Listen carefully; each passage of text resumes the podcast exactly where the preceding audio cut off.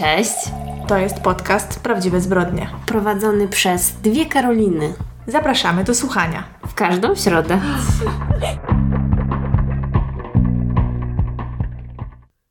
Pierwszy raz w podcaście Prawdziwe Zbrodnie, jeżeli dobrze pamiętam, e, mamy gościnie. Witamy dzisiaj e, Monikę Głąbińską, a w internecie Antropogik. Tak, dzień dobry, miło mi. Nam bardzo miło też Cię gościć. Tak jak Karolina powiedziała, pierwszy gość w prawdziwych zbrodniach, także jesteśmy bardzo podekscytowane, też trochę zdenerwowane. E, to może zaczniemy od tego, czym się zajmujesz. Opowiesz nam troszkę, kim jesteś z zawodu i na czym polega Twoja praca. Z zawodu, z wykształcenia jestem antropologiem. Y, specjalizuję się w antropologii sądowej i w tej dziedzinie też się rozwijam zawodowo. Na czym polega praca antropologa? Przede wszystkim może powiedzmy i zacznijmy od tego, że antropolog to jest biolog, biolog człowieka, bo antropologia jest nauką o człowieku taką szeroko rozumianą. Tutaj mamy zarówno antropologię fizyczną, y, z której wywodzi się antropologia sądowa, jak i też y, antropologię kulturową, więc tutaj o tym człowieku naprawdę bardzo dużo wiemy. Nie jesteśmy lekarzami, to też może warto od razu powiedzieć, bo osoby, które są antropologami nie kończą medycyny, e, kończą właśnie y, biologię człowieka. Sama jestem magistrem biologii człowieka i czym się zajmuje antropolog sądowy. E, antropolog sądowy z definicji to jest osoba, która zajmuje się analizą szczątków kostnych i ciał w takim bardzo zaawansowanym stadium rozkładu. E, I ta definicja jeszcze no 20-30 lat temu była w pełni poprawna. Teraz jest już poprawna tylko w połowie, można tak powiedzieć, bo drugą część pracy antropologa stanowi mm, identyfikacja osób żywych, e, czyli e, identyfikowanie osób, które są zarejestrowane na nagraniach z monitoringu, z jakiejś prywatnej kamery, ze zdjęć, identyfikacja osób, a konkretnie określanie e, wieku biologicznego osób żywych. To są sytuacje też, które mają miejsce często w przypadku migrantów, czy osób, które mają na przykład amnezję ale też e, osób, które padały ofiarą przemytu i handlu ludźmi. Ale poza tym, Monika, przecież jeszcze jesteś instagramerką, tiktokerką, podcasterką i również autorką książki. Dlatego też dziś spotkałyśmy się, bo niedługo wychodzi twoja książka Zbrodnie odczytane z kości, tajemnice antropologii sądowej, więc gratulujemy publikacji. Bardzo dziękuję. Wielkie osiągnięcie. Bardzo dziękuję. No, mam nadzieję, że książka się spodoba i, i wam, i, i czytelnikom. Generalnie antropologia to jest moja pasja i ja się bardzo chciałam zawsze tą pasją dzielić. Zawsze chciałam pokazywać ją nie tylko osobom, które są tym zainteresowane, czyli osobom, które studiują antropologię, czy gdzieś tam spotykają się z nią w pracy, ale też y, zawsze chciałam się nią dzielić z osobami, które no, może nie do końca chciałyby pracować w tym zawodzie albo nie do końca widzą siebie e, jako osobę zajmującą się takimi zagadnieniami, ale gdzieś tam są zainteresowane, bo oglądają seriale kryminalne, bo czytają kryminały, po prostu interesują je e, ich tego rodzaju zagadnienia. Mm, no i na tej podstawie tych moich e, obserwacji i te, tej mojej pasji powstał blog. To była wielka inspiracja do tego, żeby blog powstał, a potem już razem z blogiem po, po kolei powstawały kolejne kanały, tak, na social mediach, Instagram, Instagram, YouTube, e, podcast. W TikToku raczej raczkuję, bo, e, bo przyznam szczerze, że to nie jest medium, które jest dla mnie takie bardzo łatwe w użyciu, ale do TikToka namówiła mnie chrześnica mojego męża, żebym spróbowała może, że, że tam może dotrę do zupełnie innej grupy mm, wiekowej e, osób, bo faktycznie widzę tą różnicę w statystykach. Natomiast myślę, że ta książka, o której wspomniałyście, też da mi możliwość dotarcia do większej, większej liczby osób. Mhm. No i jak znajdujesz czas na to wszystko? Y, bo tutaj domyślam się, że praca antropologa sądowego to raczej nie jest tam jakieś takie stricte 8 godzin przy biurku, zamykasz komputer i do widzenia. No nie, to nie jest tak, zwłaszcza, że y, to nie jest moje jedyne miejsce pracy, to jest jeszcze inna kwestia. Zawsze odpowiadam, że ja nie robię wszystkiego, to znaczy skupiam się na tym, co jest dla mnie ważne, tak? Skupiam się na pracy, na blogu, e, na domu, ale no wiele, wiele innych rzeczy pokątnie cierpi, no bo na przykład y, u mnie w domu nigdy nie jest super czysto właśnie w związku z tym, że, e, że nie mam na to zbyt dużo czasu. Ale też jest tak, że kiedy mam takie momenty pracy bardziej wytężonej, no to faktycznie tych publikacji jest mniej i w social mediach, i na blogu. Teraz, kiedy pisałam książkę, no bardzo rzadko publikowałam cokolwiek na blogu, no bo po prostu nie było kiedy. Wcześniej, przez dwa lata pandemii, kiedy pracowałam w szpitalu tymczasowym, też tych publikacji pojawiało się zdecydowanie mniej, bo po prostu nie miałam na to czasu.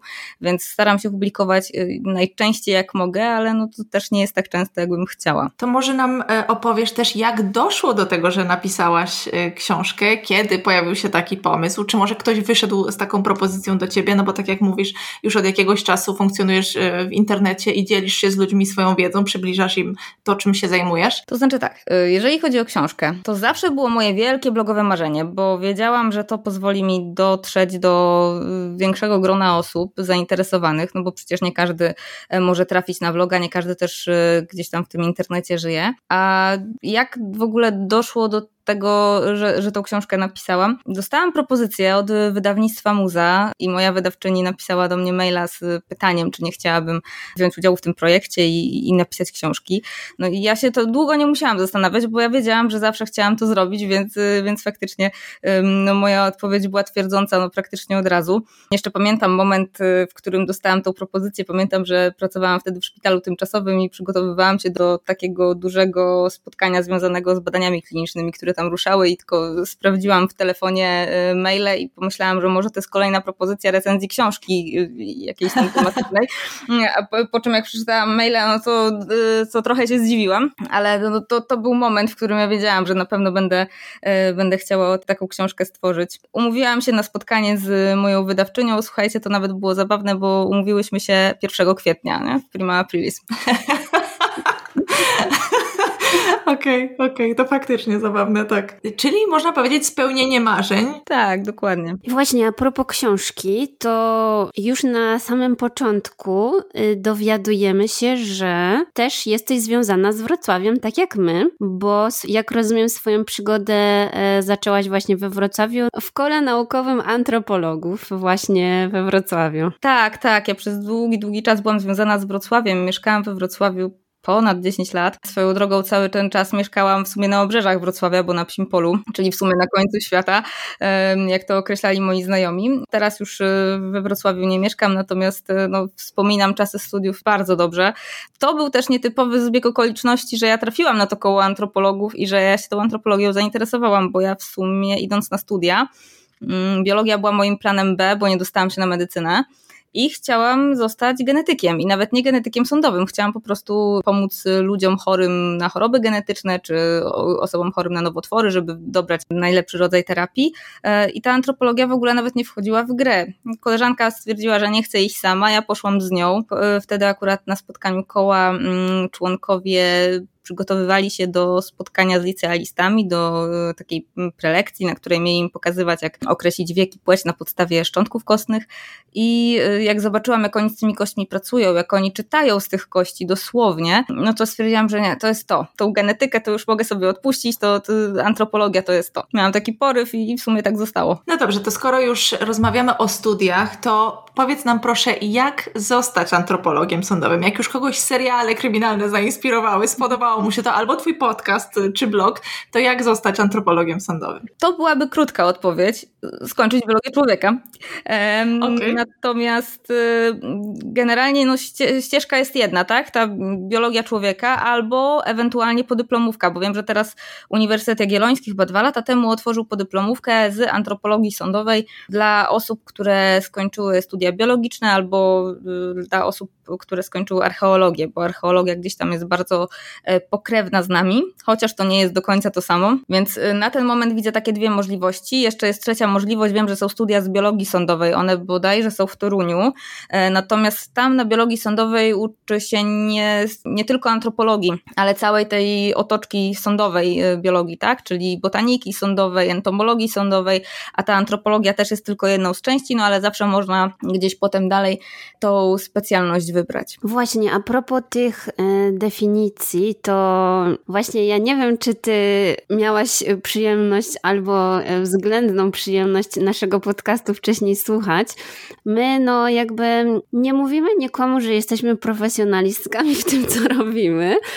Czasami mamy właśnie problemy z różnego rodzaju definicjami dotyczącymi osób, na przykład pracujących przy śledztwie, E, i tak dalej, bo bardzo często korzystamy właśnie na przykład z zagranicznych, amerykańskich źródeł i ta terminologia jest tak pomieszana, więc y, właśnie z Twojej książki dowiedziałam się kim tak naprawdę w języku polskim jest medyk sądowy, koroner czy biegły sądowy i właśnie antropolog e, sądowy również. Więc czy dla naszych słuchaczy specjalnie mogłabyś też wyjaśnić i może my zapamiętamy to raz na zawsze, kogo jakim terminem poprawnie nazywać? Dobra, e, to teraz tak, to właśnie wspomniałaś o tych serialach kryminalnych, no to bardzo myli wiele osób, ponieważ e, zwłaszcza Stany Zjednoczone mają zupełnie inną nomenklaturę osób, tam występuje zarówno lekarz, który specjalizuje się w medycynie sądowej, jak i koroner, to są dwie osoby, to mogą być te same osoby, a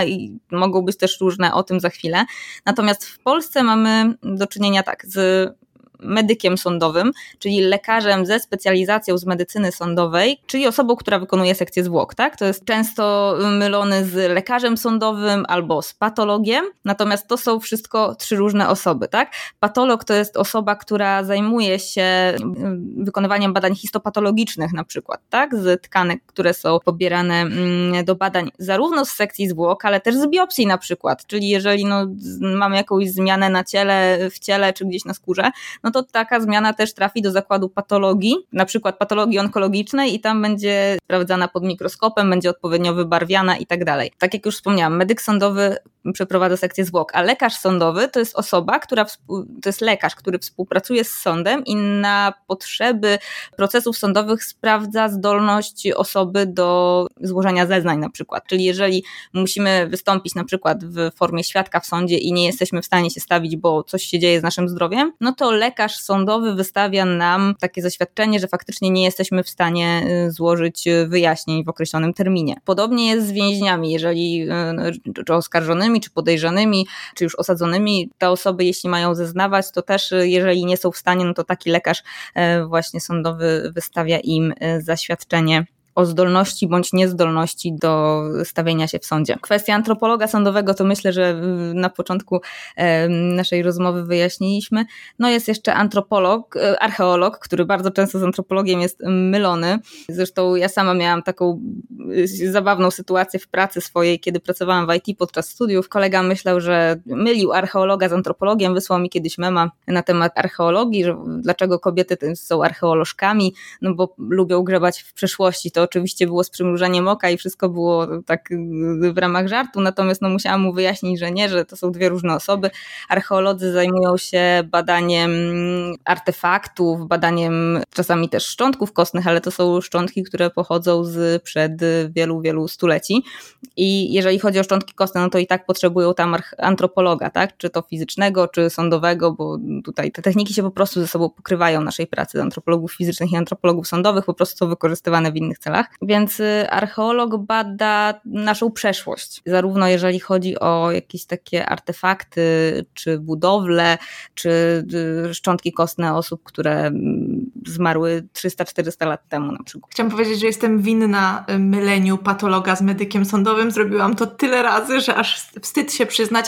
A jeżeli chodzi o patologa, to patolog, żeby skończyć swoją specjalizację, bo patolog też jest lekarzem, e, to też musi wykonać y, sekcję zwłok. Ma tam do przeprowadzenia, nie powiem teraz ile z głowy, ale kilkaset chyba do, do przeprowadzenia sekcji zwłok, z tym, że to nie muszą być sekcje medyczno-sądowe, to mogą być takie sekcje lekarskie, tak jak czasami w szpitalach są przeprowadzane, kiedy ktoś y, umrze w takich y, może nie niejasnych okolicznościach, ale nie, nie chorował zbyt długo i po prostu trzeba sprawdzić, co się stało. Mhm. Dobra, to skoro definicję już mamy z głowy, to może e, opiszesz nam taki swój typowy dzień w pracy. E, myślę, że to może być dla naszych słuchaczy interesujące. Oj, to myślę, że nie ma takiego typowego dnia w pracy. To przede wszystkim. To wszystko zależy od tego, co się dzieje, jaka jest sytuacja i w której z moich prac jestem e, aktualnie, bo ja oprócz tego jeszcze wykładam na uczelni i pracuję w szpitalu, a moja praca w szpitalu totalnie nie jest związana z antropologią no mówiąc szczerze, nie ma takiego typowego dnia pracy. No mogę powiedzieć, jak to wygląda typowo, jeśli są znajdowane szczątki, tak? Czyli jakie są etapy pracy, kiedy dostajemy informację i jedziemy na miejsce ujawnienia szczątków. No to tam na miejscu musimy na pewno sprawdzić, czy to są szczątki zwierzęce, czy to są szczątki ludzkie, bo też się zdarza, że wzywają, wzywają antropologa, czy nawet medyka sądowego na miejsce i okazuje się, że to w ogóle nie jest człowiek, tylko na przykład pies. Trzeba y, fotografować to miejsce, tak, odsłonić te szczątki kostne, zbadać całe szczątki in situ. Z łaciny in situ oznacza w miejscu, czyli oznacza to po prostu na, na miejscu odnalezienia szczątków kostnych. Trzeba sprawdzić, czy szkielet jest kompletny, czy może, może nie, czego brakuje, jak to wszystko wygląda, zrobić zdjęcia tego szkieletu, czasami się też wykonuje rysunki, czasami jedno i drugie, wszystko zależy od sytuacji.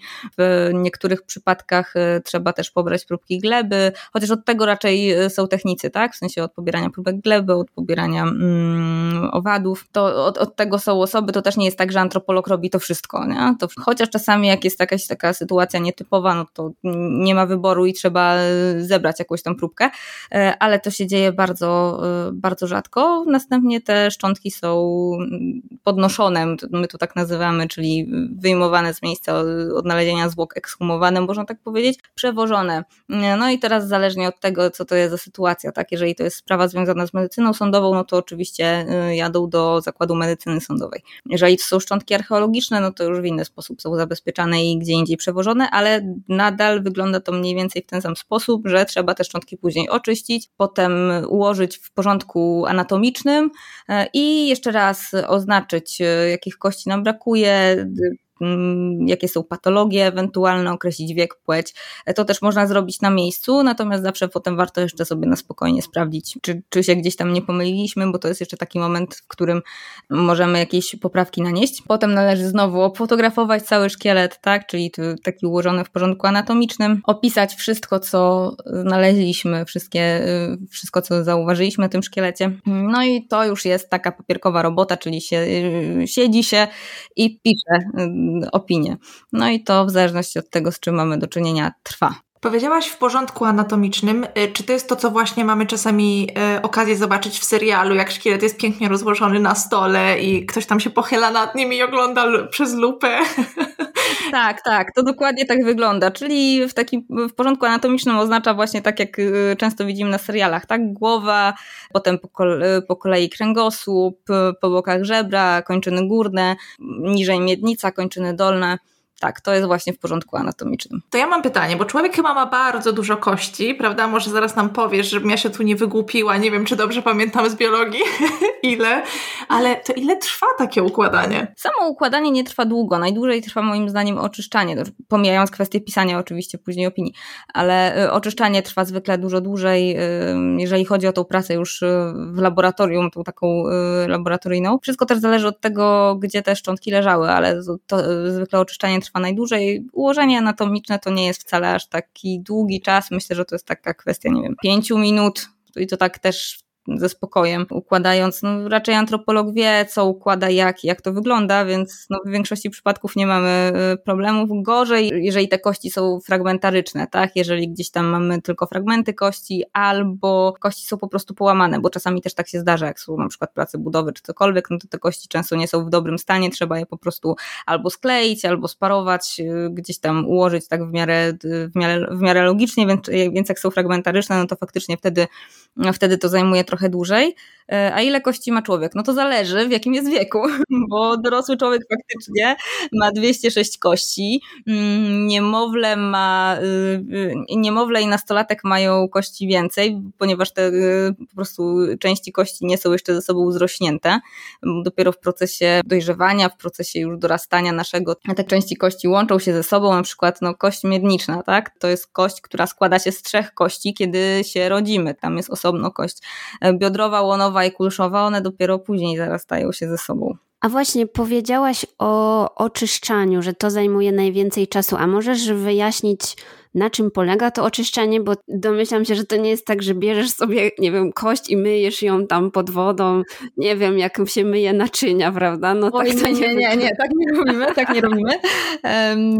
To już, ja, ja to nazywam osobiście przestępstwem. To znaczy tak, e, wszystko zależy od e, sytuacji, bo teraz e, no, kości, kiedy je wyjmujemy, tak, z ziemi, no to one są, nie są czyste, tak, no one są w piachu bardziej lub mniej. Zależy jeszcze w jakim stopniu rozkładu mamy do czynienia ze szczątkami, bo czasami, kiedy mamy takie ciało, które jest częściowo rozłożone i czasami też do tego potrzeba antropologa, to wtedy faktycznie jest jeszcze na przykład oblepione resztkami mięśni, więc z tym trzeba sobie poradzić na przykład inaczej niż z piachem, nie? Więc no, no piach jest najprostszy, bo wystarczy poczekać aż wyschnie i y, pędzelkiem go po prostu y, usunąć, ewentualnie jakimiś takimi drobnymi narzędziami jak y, na przykład noże do farb. Nie wiem, czy malowałyście kiedyś farbami, to są takie nożyki, no to my też bardzo często z nich korzystamy, czy w trakcie ekshumacji, w trakcie, kiedy pracujemy nad szczątkami, które jeszcze są w grobie, albo też później właśnie w czasie mm, oczyszczania. Czasami trzeba najpierw zetrzeć z wierzchu tą warstwę właśnie tak, taką lepką. To oczywiście po takich oględzinach zewnętrznych, tak, po pobraniu ewentualnych próbek, które są konieczne, no bo to chodzi o to, żeby nie zanieczyścić. Kiedy już pobierzemy na przykład materiał do badań DNA, no to już możemy, jeżeli jest jakaś taka sytuacja, że musimy umyć e, tę kość pod wodą, ale nigdy z żadnym detergentem, tylko po prostu A, czyli pod, pod jednak wodą. Tak, i to też zależy, bo na przykład na wykopaliskach, e, kiedy nie pobieramy próbek do badań DNA, bo to są wykopaliska archeologiczne, nawet nie byłoby skąd z czym tego porównać, e, no to te kości często są płukane, myte pod wodą czy w wodzie, no bo po prostu tak jest najwygodniej i najszybciej. Także to też zależy od okoliczności i od tego, z czym mamy do czynienia, nie? Czy w takim razie chodzisz do pracy z taką walizeczką jak na filmach, w której trzymasz wszystkie swoje przyrządy? Czy ja wiem, czy to jest walizeczka z, tor to, z torbą? Generalnie, generalnie tak. Część tych rzeczy jest, y, y, można dostać prosząc o to techników, którzy tam są na miejscu, ale jednak zwykle jeździmy z własnym sprzętem i to nieważne, czy na miejsce mm, ujawnienia zwłok, czy właśnie na wykopaliska takie typowo archeologiczne, tam też jeździmy często ze swoim sprzętem, no bo każdy jednak wtedy wie, że ma, ma swój komplet, ma to, to, czym lubi pracować. Nie? No i tam są właśnie pędzle, te nożyki do, y, do farb, jakieś tam znaczniki kryminalistyczne, tak, bo to chodzi o to, żeby potem ewentualnie robiąc zdjęcia mieć jakieś e, odniesienie do, e, do jakiejś skali. Też parę razy mówiłaś o robieniu zdjęć. Czy te zdjęcia robisz ty, czy ktoś inny? To znaczy, zwykle staram się robić sama zdjęcia. Czasami robią to też technicy, bo to wszystko zależy e, od sytuacji, ale kiedy muszę, to robię, tylko teraz e, trzeba wiedzieć, jak zrobić te zdjęcia. One nie mogą być pod jakimś dziwnym kątem, to nie mogą być takie zdjęcia, jak ja wrzucam na przykład e, na Instagram, że one są dziwnie wykadrowane, bo chodzi o to, żeby wszystko było jak najlepiej widoczne i też, żeby ewentualnie, jak położymy znacznik kryminalistyczny, czy nawet zwykłą linijkę, to żeby ta skala była widoczna, tak? Żeby, żeby można było porównać, tak? Że to tu mamy odnośnik do jednego centymetra, czy tam do 10 centymetrów. Na ta kość jest mniejsza, większa, grubsza, cieńsza, żebyśmy też wiedzieli, jak to wygląda, nie? A czy jest coś, co Cię zaskoczyło w pracy antropolożki sądowej? Coś, na co nie przygotowała Cię szkoła? Próbuję sobie teraz przypomnieć, jak to było. To nie było aż tak dawno, ale tak, wiecie, z czasem się jednak tak trochę człowiek oswaja z tym wszystkim. Większość technik miałam, przygotowując się do zawodu, ale jednak e, chyba nie nauczyli nas takiego, i właśnie może nawet nie tyle precyzji, bo to, to też jest złe określenie, ale no praca w sądówce, praca ze szczątkami, które gdzieś tam potem są E, dowodami w sprawie y, wygląda trochę inaczej niż e, praca ze szczątkami, które są archeologiczne, czyli y, takich populacji pradziejowych. Pod tym kątem, że trzeba bardzo uważać, tak? Trzeba bardzo dokładnie wykonać zdjęcie. Y, no tutaj już jest ta, może nie presja, ale człowiek ma z tyłu głowy, że no nie, zawsze się staramy wydać poprawną opinię, tak? Żeby ona się nie mijała z prawdą ale że jednak za to, co napiszemy w opinii, no to grozi nam odpowiedzialność karna, nie? To jest też takie, takie coś, co wchodzi do głowy w momencie, w którym się zaczyna pracować. Co jeszcze? Pewne techniki faktycznie, których nie uczyliśmy się i nie używaliśmy na studiach, bo no, tego nie mieliśmy. To były właśnie głównie techniki związane z identyfikacją osób żywych no mimo, że wiedziałam, jak określić na przykład wiek biologiczny osób żywych, bo tego też się uczyliśmy przy okazji zajęć, no to jednak wykorzystanie tych technik, to jak dopasować daną technikę do sytuacji, to też jest trochę bardziej skomplikowana sprawa. No mi też było trochę łatwiej, bo moja praca magisterska opierała się na tych y, identyfikacji e, osób żywych, więc trochę, trochę mi było z tym łatwiej, no ale takie oswojenie się i nauczenie się wszystkich tych metod i tego, którą wybrać, żeby było prawidłowo, ale też żeby było dobrze i żeby móc wykorzystać materiał dowodowy, no to, to zdecydowanie. No oczywiście pewnie były jakieś takie smaczki dotyczące właśnie pracy w terenie, ale teraz już nic sobie takiego nie, nie, nie przypominam, nic mi do głowy nie przychodzi. A czy identyfikowanie osób żywych to jest to, co interesuje Cię najbardziej? E, może nie najbardziej. Interesuje mnie to bardzo, ale to jest e, raczej tak, że to jest coraz większa część naszej pracy. Tak, to raczej z tego wynika.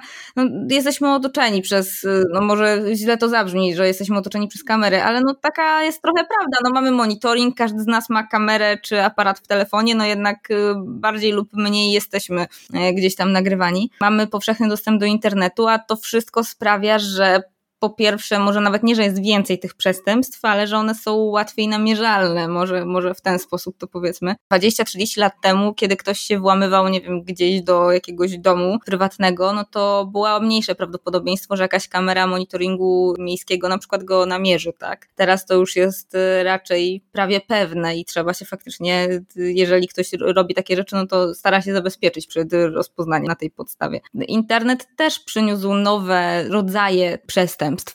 No bo mamy tutaj chociażby całą przestępczość seksualną, czyli pornografię, zwłaszcza tą z udziałem dzieci. To też jest coś, z czym się zmagamy właśnie przez to, jaką, jaki mamy dostęp do, y, do internetu. Więc no, to trochę wpływa na zainteresowanie identyfikacją osób żywych. Ja też lubię, właśnie może przez to też, że liznęłam y, IT jako studentka, lubię wykorzystywać nowe technologie w antropologii, bo to jest dla mnie coś takiego, czego gdzieś tam namacalnie też doświadczyłam i faktycznie to jest coś, co, y, co sprawia mi przyjemność, ale nie tylko właśnie w identyfikacji osób żywych, ale nawet w identyfikacji szczątków kostnych. E, jak musimy zrobić rekonstrukcję przyżyciowego wyglądu twarzy na podstawie czaszki, no to faktycznie te komputerowe metody są dużo łatwiejsze. Dużo łatwiej jest zeskanować czaszkę albo ją fotografować i wrzucić w, do druku 3D, niż robić jakiś tam odlew i jeszcze obawiać się, że ta czaszka ulegnie uszkodzeniu. Więc to są wygodne metody może tak. Sieci neuronowe też pozwalają na bardzo wiele, więc no to wykorzystanie tych nowoczesnych technologii to jest raczej mój konik w antropologii, e, a identyfikacja osób żywych no to jest konieczność, która wynika z tego, że te nowe technologie mamy. No dobra, to masz na przykład nagranie dajmy na to tego włamywacza i jakby co jesteś w stanie z tym zrobić i ile informacji jesteś w stanie z tego uzyskać? No to wszystko zależy od jakości nagrania przede wszystkim i od tego, co jest widoczne na nagraniu, bo bardzo często kamery są bardzo dobre, tylko y, potem przy zapisywaniu tego monitoringu na dysku dane są kompresowane, przez co ta jakość się wytraca. I wtedy mamy taką, takie piksele i właśnie coś, co potocznie się określa, nagrywane kalkulatorem. Nie? No tak, to, tak to czasami wygląda, mimo że kamera była bardzo dobra. A przepraszam, y, że się wtrącę, ale to właśnie mi przypomina wiele wątków w takich amerykańskich serialach, że oni mają jakieś takie nagranie z kamery i nagle tak przybliżają i to się wy, wyostrza, prawda? Czyli rozumiem, że tak w rzeczywistości nie ma. Nie, nie, nie, nie, to jest, to jest praktycznie niemożliwe. Co prawda teraz na przykład mamy e, coraz lepsze y, aparaty w telefonach, więc no coraz wyraźniejsze możemy zrobić zdjęcia nawet y, jeżeli będziemy coś zoomować bardzo mocno, ale no nie, jeżeli chodzi o te przemysłowe kamery do monitoringu, no to raczej tak to nie jest możliwe, zwłaszcza jeżeli dane zostały skompresowane Inna kwestia, że one nie są, te kamery przystosowane często do wykonywania dokładnych pomiarów, więc no, to jest ta techniczny, ten techniczny aspekt. A drugi aspekt to jest to, co widać na nagraniu, tak? Bo jeżeli mamy człowieka, który ma zakrytą twarz, no pandemia nam też bardzo utrudniła pracę, tak? No bo wszyscy nosili maseczki, jeżeli coś się działo, no to faktycznie ta maseczka zwykle była na twarzy. No ale nawet przed pandemią osoby, które planowały coś, jakiś czyn przestępczy, no to raczej się przygotowywały i zasłaniały tą twarz. No to zawsze jeszcze nam zostaje, nie wiem, sposób poruszania się, identyfikacja na podstawie określenia wysokości ciała, na podstawie jakichś cech charakterystycznych. No wszystko zależy, co jest widoczne na nagraniu. No jak ktoś będzie miał zakrytą twarz i luźne ubranie, no to trudniej nam będzie zidentyfikować taką osobę niż jak na przykład ktoś będzie miał zakrytą twarz, ale na przykład koszulkę z krótkim rękawem i będzie miał jakiś fragment tatuażu widoczny. To już jest jakaś cecha mm, charakterystyczna, od której można zacząć. Za każdym razem też, kiedy dostajemy materiał dowodowy, staramy się przeprowadzić eksperyment procesowy. Tak to powinno być zgodnie ze sztuką, można powiedzieć. Czyli musimy z tej samej kamery, to, to jest bardzo istotne, żeby kamera była ta sama, bo to chodzi o, o kwestie takie jak chociażby przybliżenie, określenie wielkości i tak dalej, i o kąty, które padają. Czyli mamy na przykład nagranie właśnie włamania do domu, bierzemy osobę podejrzaną, oskarżoną, no i kilku pozorantów. To mogą być policjanci, znajomi, no ktokolwiek, kto, tam może być. Dobrze, żeby byli ci pozoranci, bo y, i żeby się różnili gdzieś wysokością ciała albo budową ciała, bo wtedy jest nam też łatwiej. No i y, musimy zaplanować cały eksperyment tak, żeby sytuacja była jak najbardziej zbliżona do tej, którą widzieliśmy na nagraniu. Czyli na przykład, jeżeli widzimy, że ktoś szedł jakąś określoną trasą, no to prosimy, żeby wszyscy mm, i mm, pozoranci, i oskarżony albo podejrzany przeszli tą samą trasą w ten sam sposób. No to wymaga też współpracy ze strony oskarżonych czy podejrzanych, ale no zwykle się udaje, więc muszą przejść dokładnie tą samą trasę, wykonać tą samą sekwencję ruchów, najbardziej zbliżoną rzecz jasna możliwie. Następnie trzeba zwymiarować to, czy pomieszczenie, czy nie wiem, drogę chociażby, znaleźć jakieś punkty charakterystyczne, czyli na przykład jak na materiale dowodowym mamy, nie wiem, słup, na którym są jakieś tam trzy dziurki na określonej wysokości i osoba, która jest jest widoczna na tym nagraniu, przechodzi koło tego słupa i ma te trzy dziurki na wysokości tam ramienia, no to my je też musimy wymiarować, zobaczyć na jakiej to jest wysokości, czyli podejść z taką łatą yy, najczęściej do wymiarowania i stanąć sobie też na nagraniu, żeby, żeby to też było widoczne. Potem nałożyć na siebie te wszystkie materiały, tak, z nagrania dowodowego, z tego eksperymentu procesowego. To też jest dłubanina, bo potem trzeba siedzieć i faktycznie szukać tych klatek, które będą się pokrywały. I teraz w zależności od tego, co to była za metoda. Nie zawsze jesteśmy w stanie ze stuprocentową pewnością określić, że to jest ta osoba, która popełniła ten czyn przestępczy, ale często jesteśmy w stanie wyeliminować osobę, bo jeżeli e, na nagraniu mamy osobę, która miała 1,90 m, a nasz podejrzany ma 1,70 m, no to raczej mało prawdopodobne, że to była ta sama e, osoba. Oczywiście każdą z tych osób trzeba jeszcze zmierzyć przed, przed albo po e, wykonaniu tego eksperymentu procesowego. No i bardzo ważne jest, żeby osoby te, które były, są podejrzane czy oskarżone, były w tych samych butach, w tym samym ubraniu, jeżeli to jest możliwe, bo to też nam dużo mówi, na przykład w przypadku analizy chodu, bo ubranie też się porusza e, z nami w pewien sposób, no inaczej będziemy wyglądać jak mamy ortalionowy dres, a inaczej jak mamy czarne leginsy i czarny top dopasowane do ciała, nie? Ten ruch będzie też inaczej wyglądał. Czyli można powiedzieć, że luźne ubrania sprzyjają przestępcom? Nie będę odpowiadać na to pytanie. A poza tym to też nie jest do końca tak, że nie, nie wpadniemy na to, y, że, że, że to jest, y, że, że to byłabyś na przykład ty przez te luźne ubrania. No one trochę utrudnią, ale nie zawsze uniemożliwią. No tak, ale to jest też dość istotny aspekt tego, co się dzieje z serialami kryminalnymi, ale też na przykład z działalnością w internecie, jeżeli chodzi o mnie nawet. Zawsze gdzieś z tyłu głowy mam taką myśl, że kurczę, może nie powinnam napisać tego albo powiedzieć tego, gdzieś się staram te informacje jednak y, filtrować i dozować, bo jest Y, taki mechanizm, który pozwala, y, taki efekt szkoleniowy dla przestępców, tak, z tych seriali czy z blogów. No ja też mam tak takie podejście, że jeżeli ktoś będzie chciał popełnić przestępstwo i będzie chciał się je dobrze zatuszować, to znajdzie te informacje prędzej czy później, bo dojdzie do literatury fachowej, którą na przykład y, publikują y, osoby, które pracują w zawodzie, żeby podzielić się z innymi naukowcami swoimi nie wiem, odkryciami albo sytuacjami, z jakimi mieli do czynienia. Ale to no, nie tylko ode mnie, tak? czy nie tylko od y, osób, które pracują w branży może się ktoś, te, ktoś tego dowiedzieć, bo seriale też edukują, nie? Tak, my same już wielokrotnie opowiadałyśmy historie, w których sprawca zainspirował się serialem, filmem, książką. Źródeł jest wiele i tak naprawdę wszystko można sprawdzić. I historia wyszukiwań przecież w internecie przed popełnieniem zbrodni też jest zawsze kluczowa, prawda? Nie wiem, jak kogoś otruć, żeby nie można było wykryć tej substancji. No i dostaniemy pewnie listę substancji y, podaną przez Google, która jest trudna do wykrycia, tak? Znaczy, dobra, nie róbcie tego. E, ale no niestety, jak ktoś się chce dowiedzieć, to się dowie. Tak, a jak ktoś jeszcze poszuka głębiej i w innych źródłach, no to dostanie jeszcze takich informacji. No ale to, co powiedziałyście, to się nazywa copycat efekt, tak? Czyli ten efekt kopiowania seriali. W przypadku Breaking Bad chyba to był ten serial, w którym nauczyciel chemii robił narkotyki i sprzedawał. Mhm. To też była taka sytuacja przecież w Stanach, tak? Też właśnie nauczyciel chemii też zaczął produkować narkotyki, bo dowiedział się, że ma raka i też, żeby zabezpieczyć swoją rodzinę, w ten sposób próbował zarobić. No w Polsce chociażby ta sprawa z kryptonimem Skóra z Krakowa sprzed, nie wiem, 20 lat bodajże, tak? To też przecież można powiedzieć, że bazowało na jednej z y, książek z serii o Hannibalu Lecterze, tych filmów, tam zależy kto co oglądał. Więc no to też jest tak, że oni się uczą z tego, próbują naśladować, nie? Tak i my nawet chyba w podcaście kiedyś mówiliśmy o zbrodni inspirowanej serialem właśnie Dexter, także takich spraw było już niestety sporo. No niestety, to jest ten minus y, i seriali kryminalnych, i podcastów, no wszystkich tych takich kryminalnych miejsc.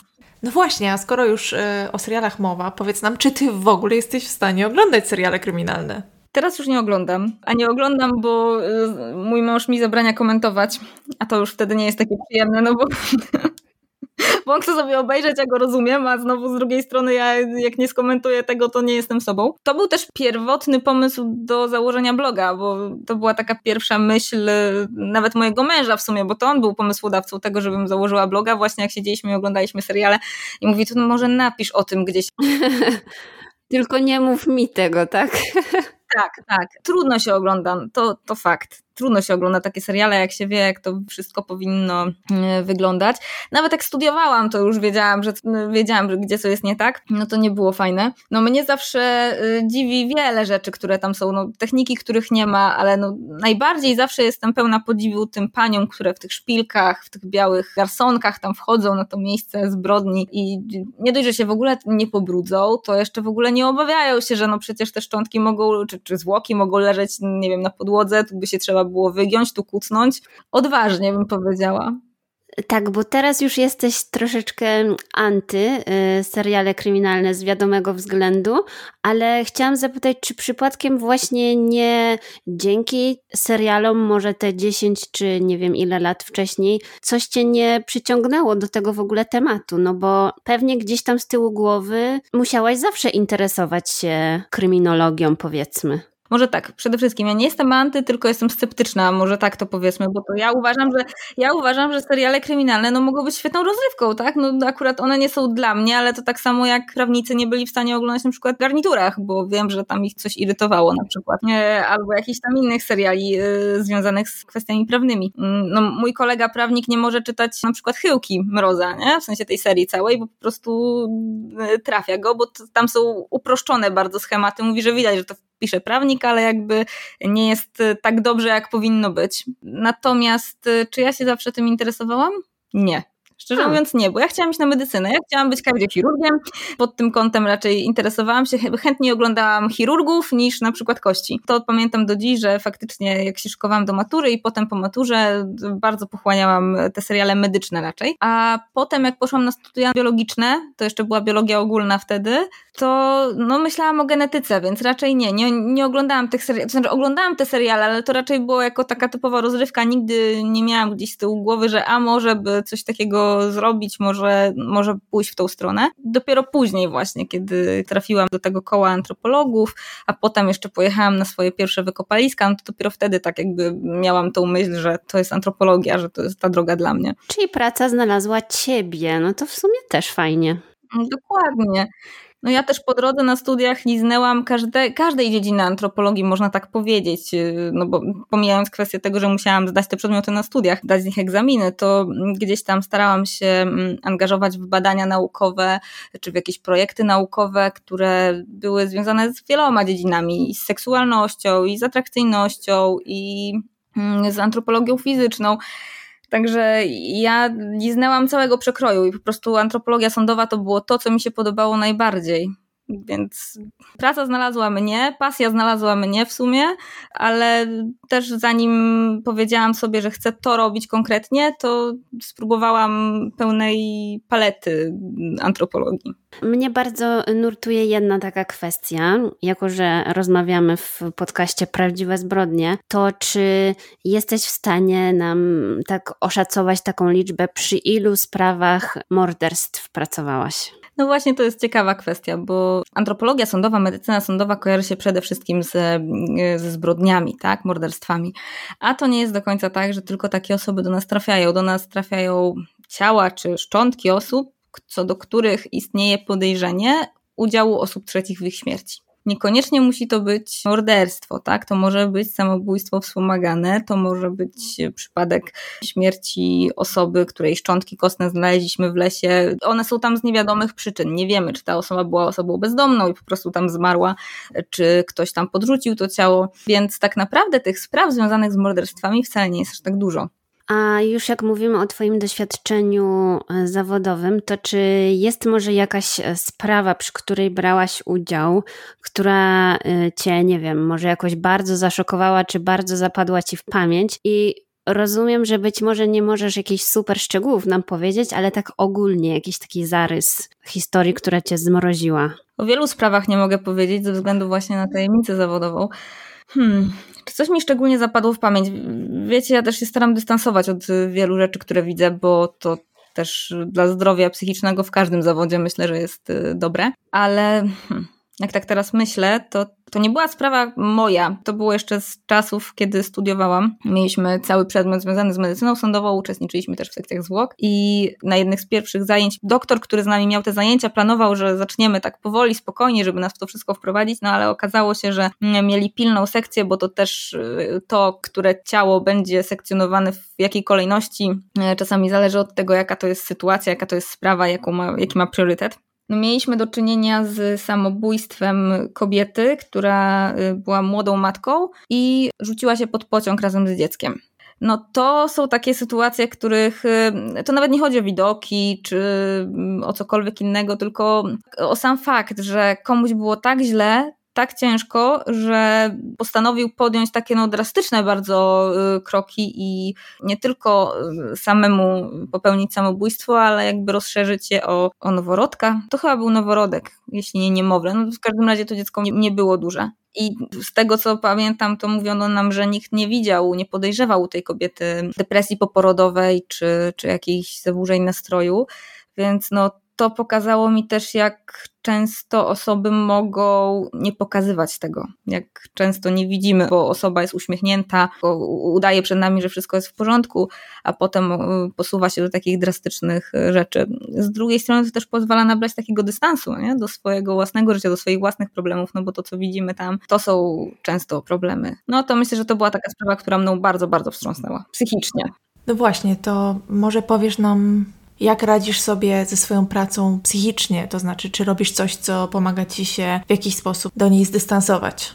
To znaczy tak, ja raczej mam to szczęście może, że ja mam ten mechanizm chyba trochę wybudowany w głowę że jakby w domu staram się nie myśleć i, i nie analizować, no chyba, że muszę usiąść do pracy, ale to jest jakby inna sytuacja, że, że jakby potrafię to oddzielić. No inna kwestia, że mam swoje pasje poza antropologią. Lubię spędzać czas ze swoimi zwierzakami, wyjść do kina, spacery to jest jedna z najlepszych form takiego dla mnie czyszczenia głowy. Gdzieś tam staram się malować, co prawda to obrazy po numerach, bo ja plastycznie jestem totalnie nieuzdolniona, ale gdzieś tam staram się skupiać na tych rzeczach, które wymagają ode mnie takiego maksymalnego skupienia. Czytam książki, więc no tak raczej relaksuję się na takie sposoby, które, które wykorzystuje bardzo wiele osób, więc trudno mi jest powiedzieć, czy mam jakiś taki swój, konkretny na to, żeby się odciąć. Po prostu, jeżeli myślę o czymkolwiek, co jest takie niezbyt przyjemne, no to po prostu staram się zająć głowę czymś, co, co mnie pochłonie. Nawet, nie wiem, sprzątam albo idę na siłownię, to wszystko zależy. A wracając jeszcze do spraw takich właśnie mrożących krew w żyłach, to czy może kojarzysz jakieś takie sprawy światowe, czy amerykańskie właśnie, gdzie antropologia e, sądowa przyczyniła się do na przykład odnalezienia e, sprawcy, czy może nie do odnalezienia, ale do jego skazania. Bo na przykład wiem, że przy seryjnym mordercy John Wayne Gacy, tam na jego posesji znaleziono 29 e, ciał, więc myślę, że tego typu sprawy mogą Cię z takiej perspektywy profesjonalnej interesować. Tak, staram się gdzieś tam trzymać rękę na pulsie, jeśli chodzi o takie sprawy. No na pewno najwięcej tych spraw znam ze względu na Trupią Farmę i, i Billa Bassa, który gdzieś tam jest, no, jeżeli chodzi o Stany Zjednoczone, no, takim jednym z najsłynniejszych antropologów e, na świecie. Wiele jest też spraw, w których udało się znaleźć sprawcę, między innymi dzięki rekonstrukcji przyżyciowego wyglądu twarzy. Nie wiem, czy może kojarzycie taką sprawę małej panny Nikt. To była dziewczyna bardzo młoda, która uciekła z domu. Po ośmiu latach znaleziono jej ciało owinięte w chyba dywan. No i tam cała rzesza rzesza oczywiście specjalistów kryminalistyki się zebrała, żeby pomóc odnaleźć sprawcę. E, natomiast no, rekonstrukcja przede wszystkim pomogła w jej identyfikacji, a dzięki zidentyfikowaniu gdzieś tam powoli y, doszli do tego, kto, kto mógł być sprawcą morderstwa. Tak też było w przypadku Johna Lista, jeżeli dobrze pamiętam, bo on zniknął na, na wiele lat i właśnie dzięki rekonstrukcji jego twarzy też byli w stanie właściwie go rozpoznać potem ludzie, którzy tam ileś dziesiąt lat później e, mieszkali koło niego czy coś. Tak, i z tego co pamiętam, tam e, przedstawiali, jak on mógł wyglądać w różnym wieku, prawda? No, no, no. Ale to też myślę, że z antropologią ma wiele wspólnego.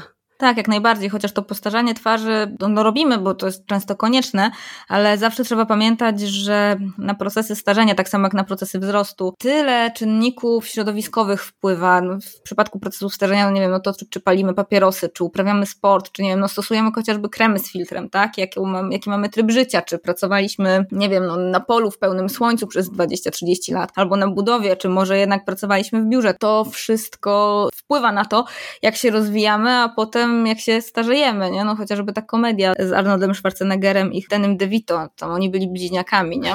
To jakby no to, totalnie historia od czapy, ale gdzieś tam biologicznie to się zgadza, nie? że ten wpływ środowiska e, faktycznie może sprawić, że nawet bliźnięta jednojajowe mogą się od siebie e, różnić wyglądem w późniejszym życiu. Więc na to też trzeba pamiętać, że z tym postarzaniem może być różnie. Ale tak, rekonstrukcje no, pomagają w wielu przypadkach. No, między innymi Józefa Mengele identyfikowano na podstawie rekonstrukcji, bo on wyjechał do Ameryki Południowej, potem zatonął, miał chyba zawał serca pływając w oceanie bodajże, e, kąpiąc się w każdym razie w, jakiejś, w jakimś zbiorniku wodnym. No i potem, kiedy wyłowiono jego ciało, no to faktycznie na podstawie rekonstrukcji go identyfikowano, nie? No dobrze, to jestem jeszcze ciekawa, czy jak patrzysz na twarze ludzi, których spotykasz, e, znajomych, czy na nasze, to jesteś w stanie coś z nich wyczytać jako antropolożka?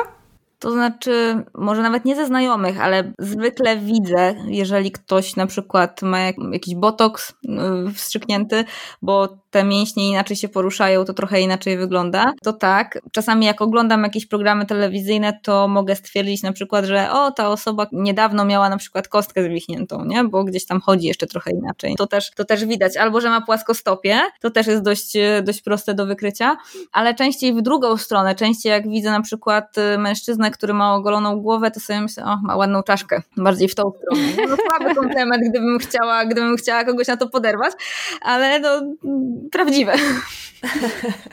Ja myślę, że to jest bardzo dobry komplement i nie jedna osoba by się ucieszyła. I, ja tak uważam, ale no nie wiem, nigdy nie próbowałam. Tak, złamane nosy no to też to są rzeczy, które, które faktycznie widać, nie?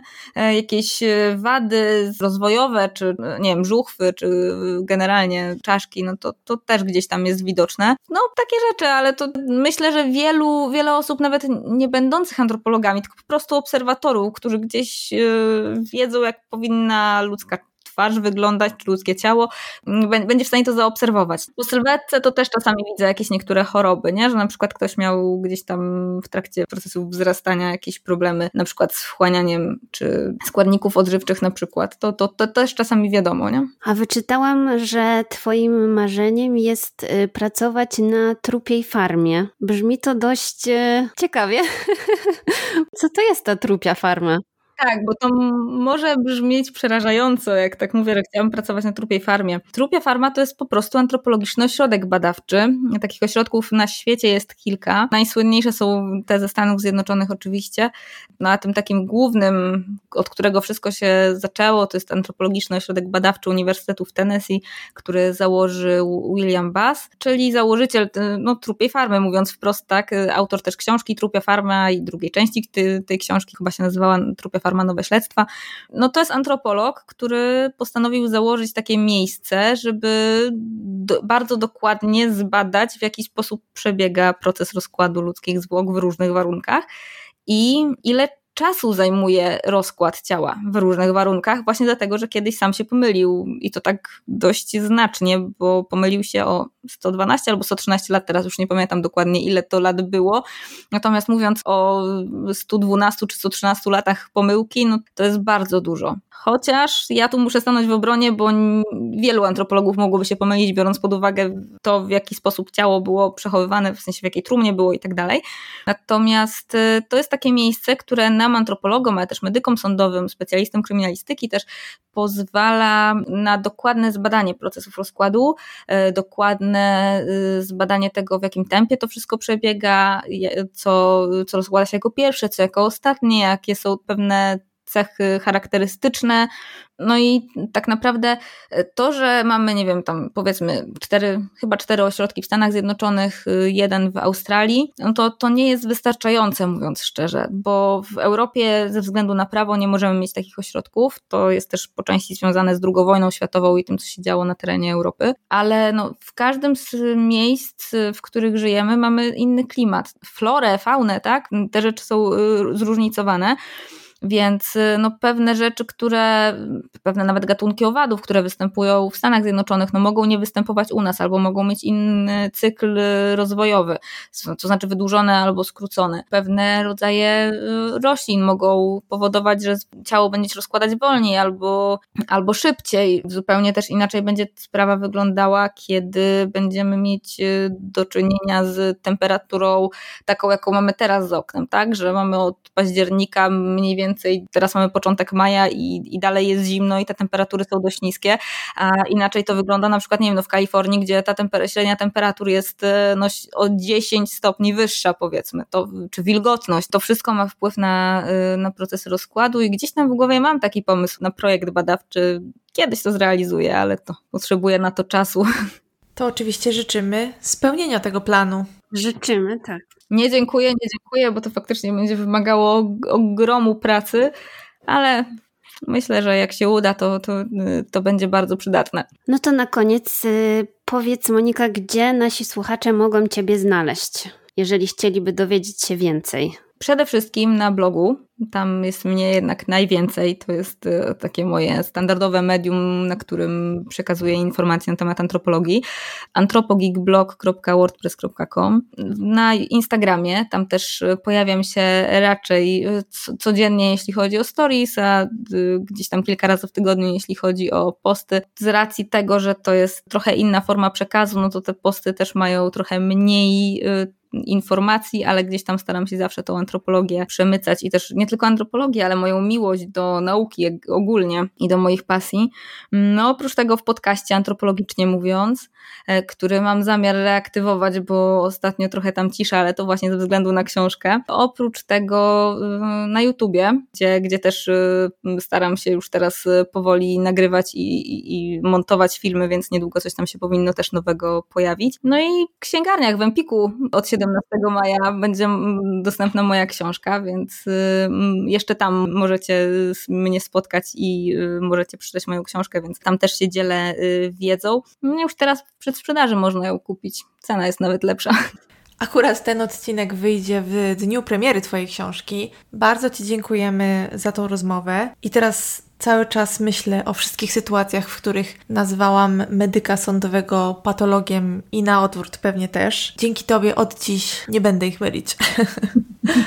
Tak, mi ten patolog też cały czas w głowie siedzi, po prostu nie mogę tego przeżyć. No, tak więc jeszcze raz dziękujemy za rozmowę i do usłyszenia. Ja też Wam bardzo dziękuję za zaproszenie. Do usłyszenia.